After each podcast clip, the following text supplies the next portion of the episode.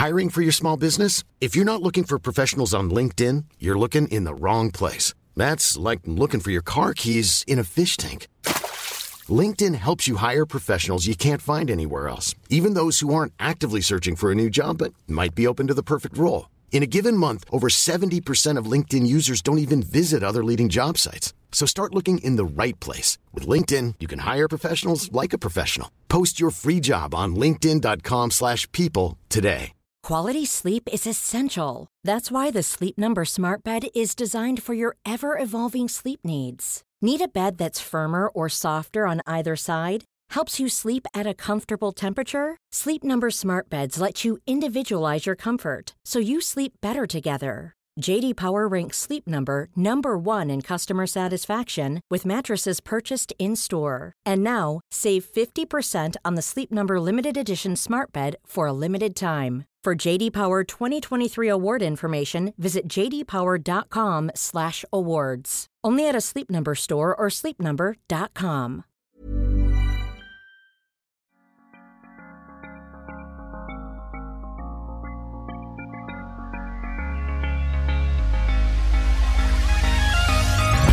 Good movement, and welcome to Redefining Yoga, a Movement by Lara podcast, which is designed to investigate all aspects of the modern evolution of yoga from my background as a physical therapist and lover of movement. My mission is to help everyone find freedom through smarter and safer movement patterns so together we can be uplifted, benefiting all beings. Today's podcast is about the hip joint.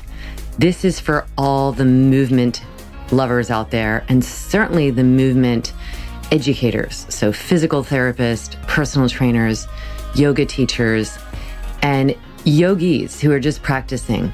We need to start changing the language around movement and what we're what kind of the goal is of movement.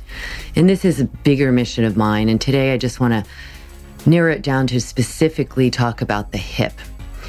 Um, the hip is a joint. It's the largest joint in the body and it's really the center of the body. So when you're standing in a bipedal way, which is on two feet, the way that we spend our lives, maybe not as much as we used to, but we certainly are supposed to be standing a lot or moving a lot on our feet and supposed to just sitting all the time. But when you're standing on two feet, you're taking energy through the legs and it really is taken up into the hip and then spread from there into your core, your trunk, and all the way up. And then it, then there's just an exchange back and forth. So just kind of imagine almost like a trampoline. Like that energy goes down and then it's returned. And so the hip is this what I call the grand central station of energy exchange. And so when the hip is not functioning as well as it should, or if it's quote unquote tight or stuff like that, we know there's limitations there not only in the feeling of the return of energy, but also in the way we um, move optimally. So, this could be a, a big podcast, but I'm going to make it shorter and give you little bites of information that you can immediately put into your daily life and practice. The first thing I want to talk about in terms of language um, shifting is about stretching. So, a lot of people talk about hip stretching and hip opening. And I just want you to picture the hip joint. It's where the femur, the long bone of the thigh, comes up and has a rounded head to it, the femoral head. And that is being um, kind of put up in a socket that encapsulates it, has a, you know, so it has a, a large surround to it. So it's not a narrow socket, it's quite deep. So just think about that what about that would we want really open, right? It's more, um, I mean, this is getting really specific and, and I, cause I know that's not what people mean when they say hip openers. They're talking about stretching the tissue around the hip. But I think we have to start thinking like, is that even a good like analogy anyway or um, verbiage to use for opening the hip? How about just keeping the hip robustly mobile in the joint which is called articular range of motion, in such a way that all the tissues around it are pliable and receptive. And what that means is that they're ready for they're ready for whatever's coming their way. So what happens when you've been stuck in one position for years or something? That's a position of a joint. And that's different than the joint moving in in a the position of a joint is kind of where it's starting or where it's kind of living the most amount of time. So if you're living in a position in the hip where that ball, the head of the femur is not centered most of the time or even some of the time, um, there can be accommodations with the t- tissue around that. So, in other words, one side will get a little bit tighter, one side will be just more, uh, I don't want to say looser, but it will just have more of a um, stretch to it. And so that's not necessarily a good thing, right? Because when you have imbalance around it, but but just imagine there's not going to be this what I would call readiness and adaptability when all sides of that joint are not centered or are not in their kind of op- optimal starting position. So, what I would like you to do right now, if you can, or do it later whenever you are able to, is lie on your back with your feet on the floor, your knees are bent, and then just take your second and third finger on each hand and bring it in the crease of the hip joint where the thigh meets the pelvis. So the pelvis is not the hip joint. It is the skeletal structure that is part of it that forms the hip joint. Remember, a joint is where two bones come together and implies movement is happening. So where the femoral head comes up into the acetabulum of the pelvis, that's the hip joint. So what you're doing is kind of putting your fingers in the front part of that. And bring your right knee up over your right hip. So the right foot will come off the floor and feel what's happening in the, the hip joint there. And can you feel that the tissue, uh, the, there's a deepening in that crease of where your second and third finger are. And if you don't feel that, start over, bring the foot down, try more leveling in the pelvis. So maybe lightly bring the tail, curl the tailbone upwards not to flatten your lumbar spine, but to get your sacrum down. And then lift the foot again and see if that changes anything. And if not, start to coax your fingers in there to guide the, the joint where you want it to go. And you, there's that's all you have to think about is like I just want to put push down deeper into that hip crease because that's starting hip flexion. So hip flexion is fundamental for good hip extension. So I start with hip flexion first because this is where people have issues. And a lot of it comes from where they are living most of their time in joint in the joint position. The hip um, is not in kind of neutral position. It's really because the pelvis is not neutral. So that affects the hip joint. All right, so you can start there.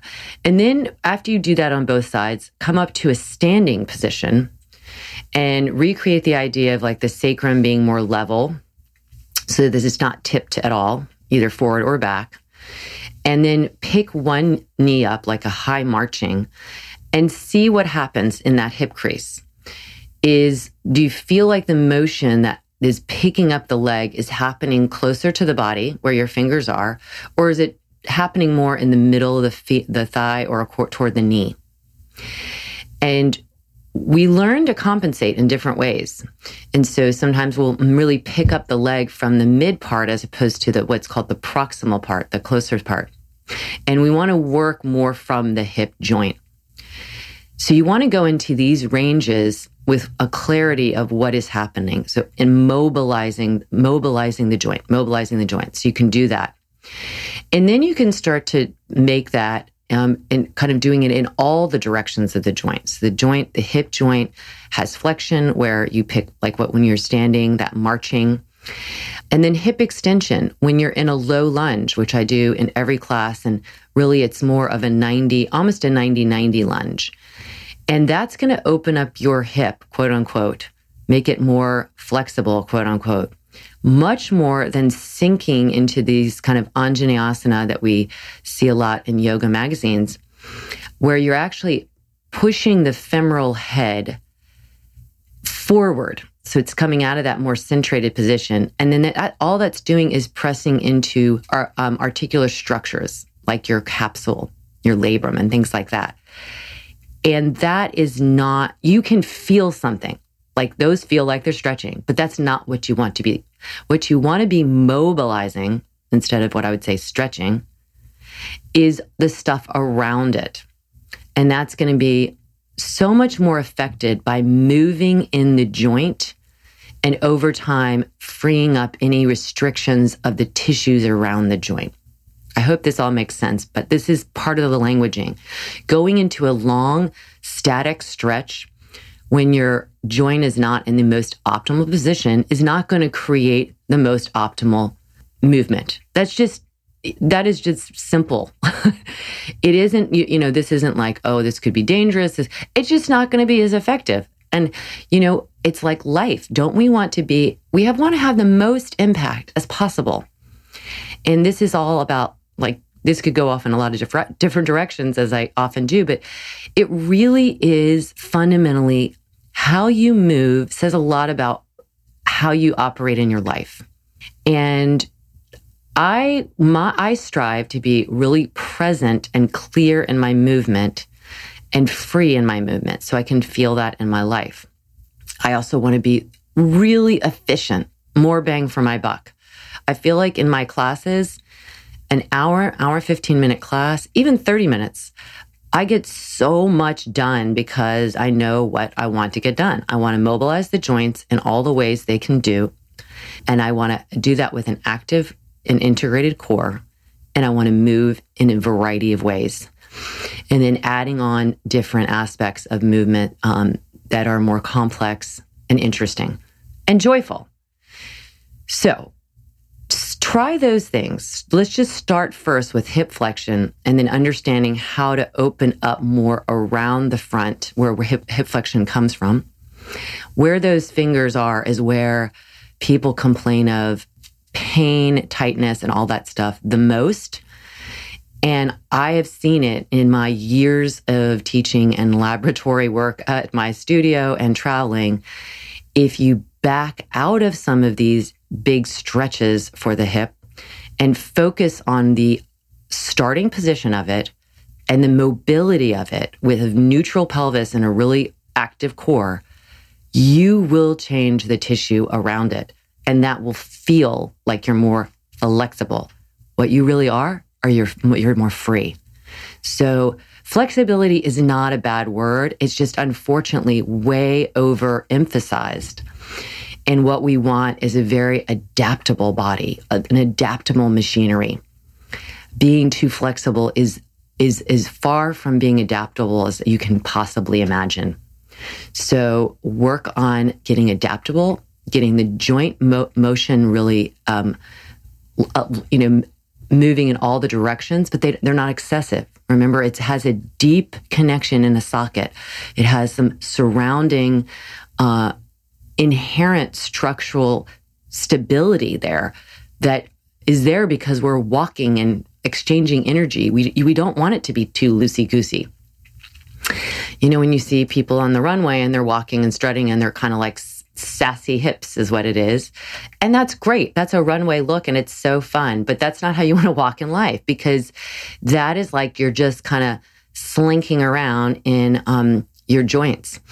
So I hope you can feel the difference. Please do me a favor and email me podcast at movementbylara.com and let me know if this simple you know, two to three step thing that I just went through with you feels any different for you.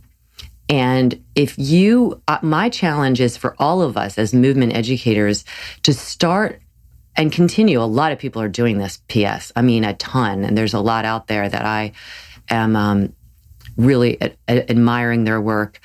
But uh, we need to shout it from the rooftops for everyone to realize that we want strong and mobile hips, but they they don't we don't have to st- stay in these kind of like flexibility aspirations mindset and languaging. So let's language it so that we're going for, for strength and supple and adaptability.